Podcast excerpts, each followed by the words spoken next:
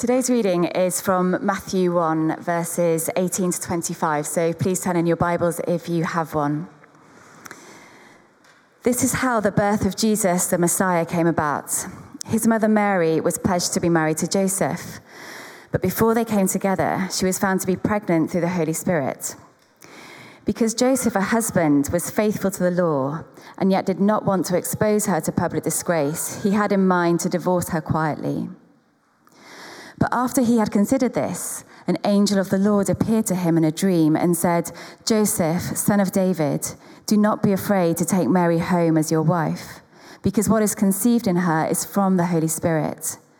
She will give birth to a son, and you are to give him the name Jesus, because he will save his people from their sins. All this took place to fulfill what the Lord had said through the prophet. The virgin will conceive and give birth to a son, and they will call him Emmanuel, which means God with us. When Joseph woke up, he did what the angel of the Lord had commanded him and took Mary home as his wife. But he did not consummate their marriage until she gave birth to a son, and he gave him the name Jesus. This is the word of the Lord. If you've seen the 1998 film by Steven Spielberg, Saving Private Ryan, uh, I wonder who you'd consider its most important character. I'm not actually talking about the Tom Hanks role. I'm not talking about Private Ryan, who Hanks's uh, detachment goes to try and find. I'm not talking about any members of that detachment. I'm talking about a, a often overlooked character in that film, the War Department clerk who actually starts that whole movie uh, going. And we meet her uh, typing up letters to send to parents informing them of the deaths of their sons and daughters in combat. And when she spots an address multiple times in a row, she realizes that a mother is about to hear that three of her sons have died in war. And so she takes the letter that she's written to her superior, who then takes it to General George Marshall, and he orders a detachment to immediately go and to try and find the fourth son, Private Ryan, and to bring him immediately home. The clerk is an apparently minor role, but she impacts the lives of countless other people. And this morning, we consider an often much overlooked person in the Advent story. We want to look at Joseph. Joseph and how God calls this young man into a role and a position of significant influence. I want to speak about how any of us can become a person of influence for God. Perhaps you think you play an apparently minor role in life's great movie? Well, our scripture is about how God calls each one of us, in whatever role He's given us, to make a major difference. It reveals how we can be ordinary people in the eyes of the world, and yet we can be as close to Jesus as hands and feet and breath, sharing in His mission. Because God's desire is always to deepen and mature our character and to expand our sphere of influence for Him, for His kingdom, and to His glory. And the first thing that we see in this passage is that when God calls you, the message comes in the mess. The message comes in the mess. We start with an amazing love story Matthew writes Mary was pledged to be married to Joseph. But this love story has just been derailed, and the result is a total mess. Joseph has just learned that Mary is pregnant and not by him. Imagine his turmoil, imagine his heartbreak. In Jewish law, you would be uh, betrothed to one another, you would live separately for 12 months, and then you would come together and at that time uh, be formally married. But you're already husband and wife. And now all of that wreckage. And Joseph faces three choices about what he can do about his situation. It's like some kind of impossible TV challenge. What would you do? Would you break off with Mary? Break off with her publicly, in which case she might well be stoned for adultery. Would you stick with her and ensure that she's safe, but actually endure public shame because everyone thinks that either she's had an adulterous relationship or that you've slept together, the two of you, when you shouldn't? Or would you privately divorce her, staying within the bounds of the law, having to end the relationship, but protecting Mary as best you can? It's a car crash of a situation. But Joseph, Joseph's thoughts are much more for Mary's safety here than for his own feelings about having felt wronged and been wronged.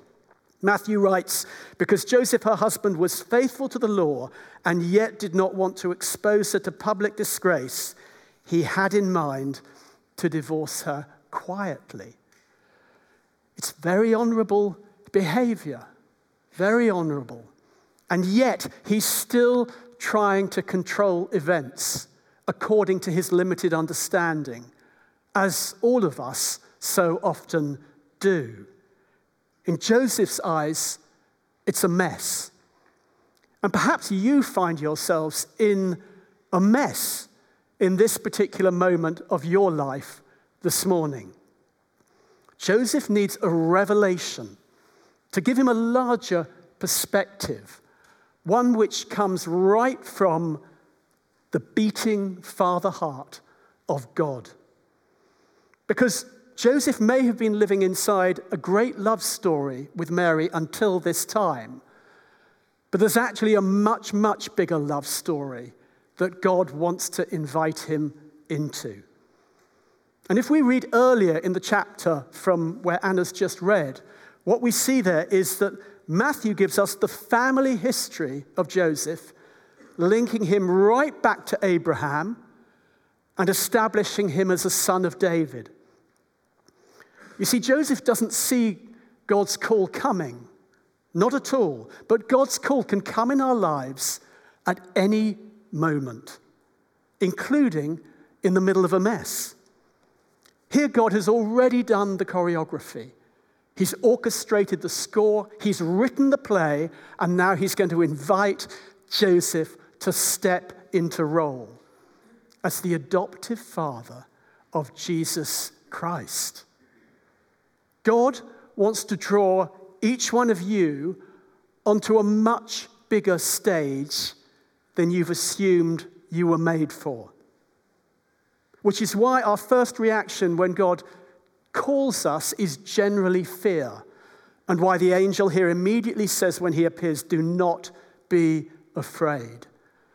God's message comes to us in the mess, and it instantly widens our horizon. And that's unsettling. I remember a time I was trying to uh, write and direct in the world of film and I was torn between kind of dedicating myself to popular entertainment or something more substantial. And I stepped out of a secure job in order to try and enter the freelance life of a screenwriter with Hollywood very much in my sights. And after nine months uh, attempting to screenwrite in that way, I crashed and burned having found out that I wasn't made for that kind of life, and having drained our family bank account dry. I was knee deep in trouble, knee deep in the mess. And what did God do? He called me in a fresh way. He called me to direct a film about the relationship between science and Christian faith. An amazing project with a big budget and potential impact in the world, but a project I would never have looked at while the hills of Hollywood were swimming before my eyes. The call came in the mess. And then we see in this passage that when God calls you, you need to stop and you need to behold. The ESV translation says that as Joseph is racking his brains about what to do, behold, an angel of the Lord appeared to him in a dream, saying, Joseph, son of David, do not fear to take Mary as your wife, for that which is conceived in her is from the Holy Spirit. God's call comes when Joseph is asleep, when he's having a dream. I believe it's sometimes said that men love to be in control of life and of situations. I'm sure Jen, my wife, will tell you that this isn't the case for me, but apparently uh, men find, hard, find it hard to surrender control and to listen Sometimes God has to act when our hands are off the controls. In this case, when Joseph is asleep. And now the angel says, Behold. He actually says it twice. God says it over a thousand times in Scripture. Behold. And that means open your eyes, pay attention, get with the program. Behold, the Lamb of God Behold, I stand at the door and knock. Behold, I'm doing a new thing. When God calls us, we need to stop in our tracks. We need to receive His revelation and we need to look hard and to see. Now, you may say that God doesn't send you angels, but an angel is simply a messenger. This Joseph actually has four dreams in Matthew's gospel through which God messages him. But God can message you in many, many different ways. He can message you through the words of Scripture, He can message you through prophetic words, He can message you through the prompting of the Holy Spirit or the words of a wise brother or sister. The important thing is that you recognize how God is particularly speaking to you. I remember a time uh, in my family's life when we were about to move to Bristol with our two very young children. And it really felt like God was in this, that this was his call. And I drove down to Bristol to try and find somewhere for us to live. And I saw two properties for rent. I actually saw about four, but it came down to two properties. And neither of them was ideal. Each of them had their plus points, but they also had some negatives. And as I left the second one in Rudthorpe Road, thinking, I'm really confused. I have no idea which home or community God is calling us into. I walked down the road and I saw in front of me on the pavement in pink chalk, Rudthorpe Road is the best. that was what was written there. Behold, decision made. what does Joseph need to behold? He needs to behold God's greater love story. The angel says of Mary, She will give birth to a son, and you are to give him the name Jesus, which means God saves or God to the rescue, because he will save his people from their sins. Behold, that's the second behold, the virgin will conceive and give birth to a son, and they will call him Emmanuel, which means God with us. The angel is waking Joseph up to the extent of God's love about how God refuses to allow his people to perish, and about how he is going to act sacrificially to redeem us from our mess by sending his son among us to die for our sins. God comes in a mess to rescue us from our mess. And if you were here a couple of weeks ago at our baptism services, we had baptism candidates speaking of this amazing love of God. One young man talked about how friends had prayed for him on a student weekend away, and he said this I remember that in that moment, Jesus just reached out and plucked me out of darkness and wrapped me in a hug. And this feeling of grace, peace, and joy, which was just being poured out on me. Grace, being forgiven, not because of anything we've done, but through God's grace. Hugged, knowing the comfort and the strengthening of God, the God who is with us. I wonder which of those aspects of God you need to receive more this morning. So God sends his vision and faith challenge to Joseph in a dream amid mess. You see, sometimes God initiates the apparent mess, as he does here before Joseph's call. Sometimes we find ourselves in a mess for reasons which are nothing to do with God's making. But He's still there, redeeming that mess, seeking to give us perspective. Now, once Joseph has received this call, his outward situation remains completely identical. Nothing has changed. He's still betrothed to a young woman who is not pregnant by him. And yet, everything has changed. God has entirely reframed Joseph's way of thinking, and he's given him a key to unlock his situation. Now, let's be very real about what this all means so that we don't jump to any wrong conclusions.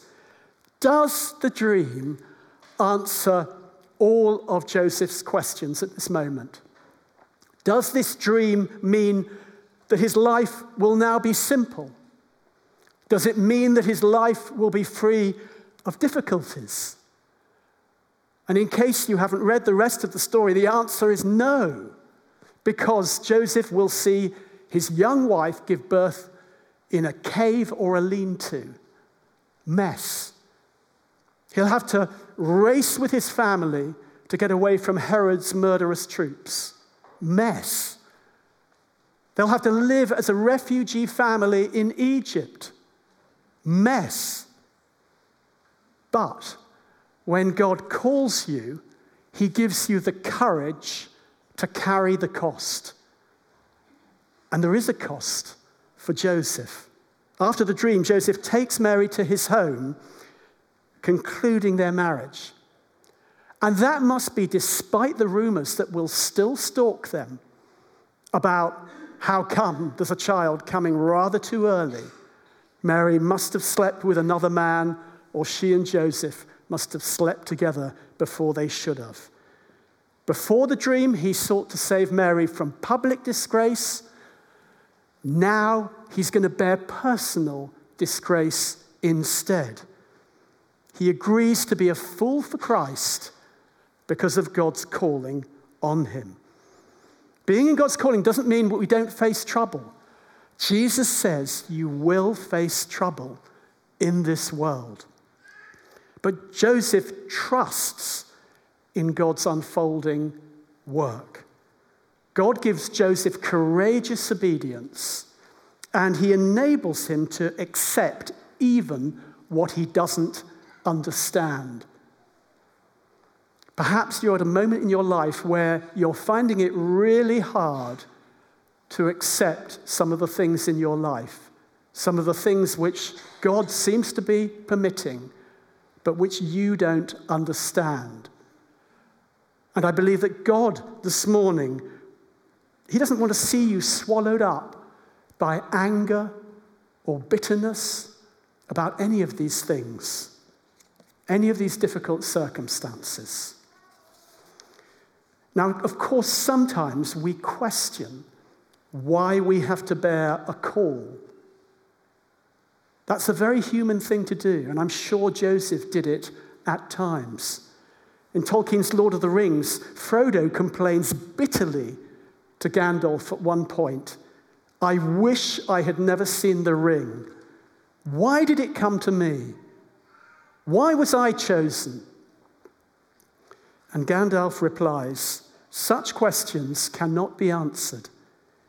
You may be sure that it was not for any merit that others do not possess. But you have been chosen. And you must therefore use such strength and heart and wits as you have. The decision lies with you. Responding to God's call is always our free choice. God prefers someone who makes a sacrifice to somebody who is forced to it. And that includes to being the adoptive father of Jesus. And now Gandalf lays his hand on Frodo's shoulder and he says this I will help you bear the burden for as long as it is yours. When we say yes to God, God always sends his help. He always makes sure that we'll have sufficient grace in any trial, for any adversity, because he is Emmanuel. He is God with us. And this is such a relief, I think, to know, because Joseph isn't complete on the day that he receives God's call. None of us is complete in terms of the calling that God has laid on our lives. Joseph isn't a perfect father. You may remember how he and Mary managed to lose Joseph, Jesus for 72 hours while they're on a spiritual holiday. I remember taking my eyes off my three year old daughter in her older brother's school playground one day while hundreds of other adults were milling about. And suddenly she'd gone. And for several minutes, I stalked around the playground, desperately looking for her, and on the pavements outside. And there was no sign. Blind terror. Until I wondered why my hands were clutched to my chest and I realized it's because they were holding her ankles and she was sitting on my shoulder.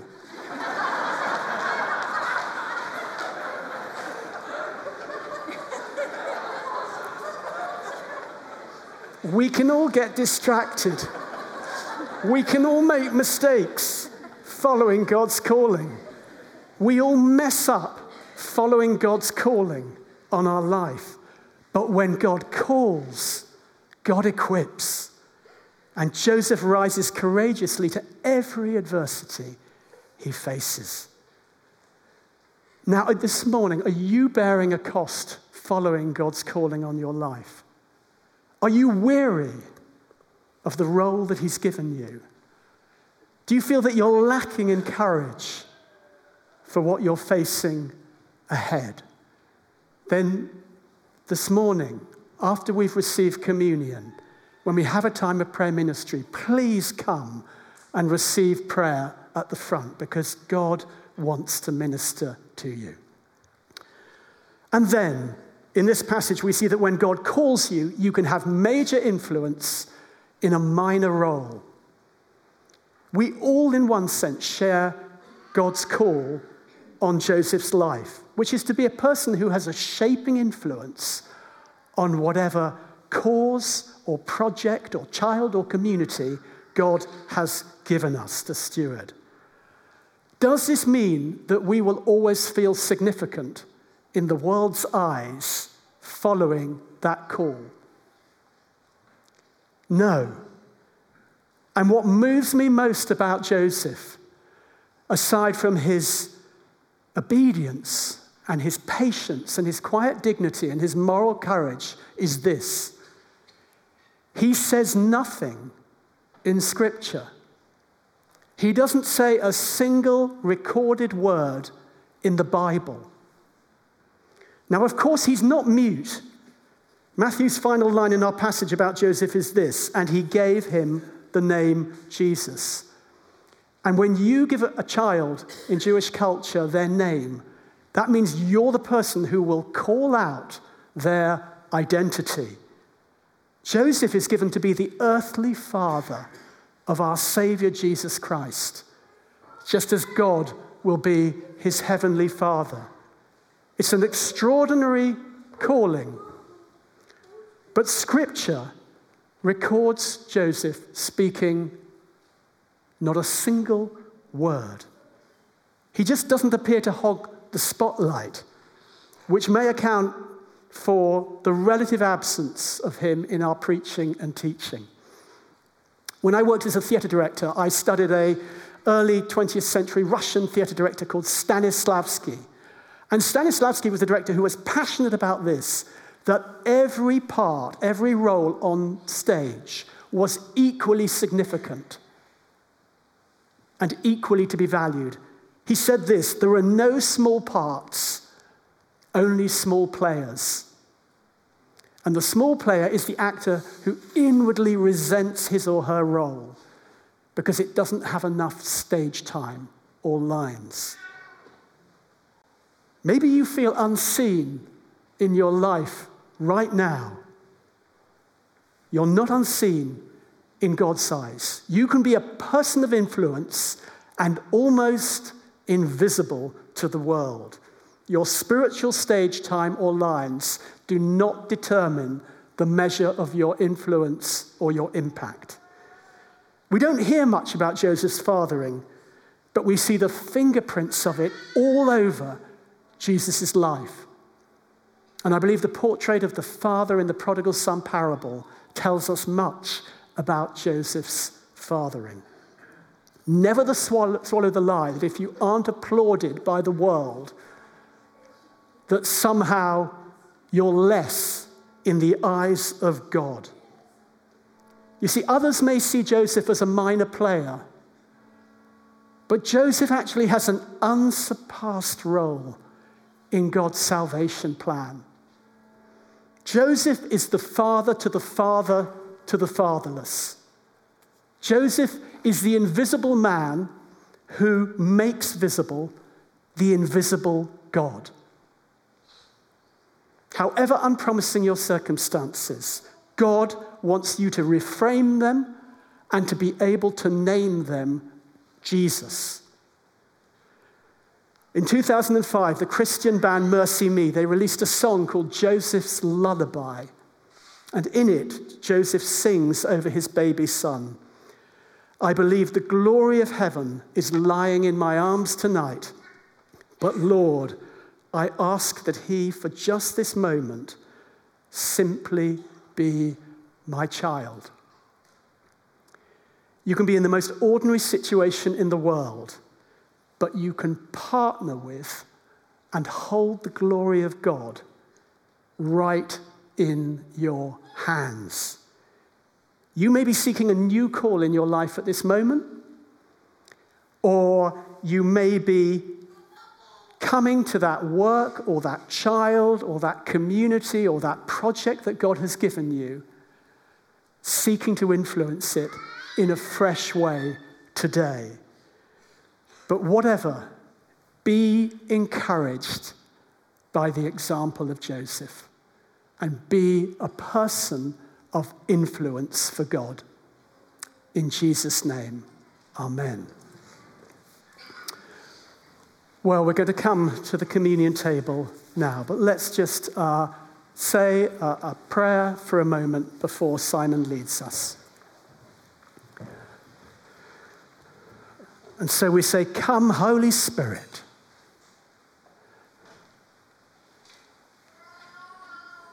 Thank you, Lord, for Joseph.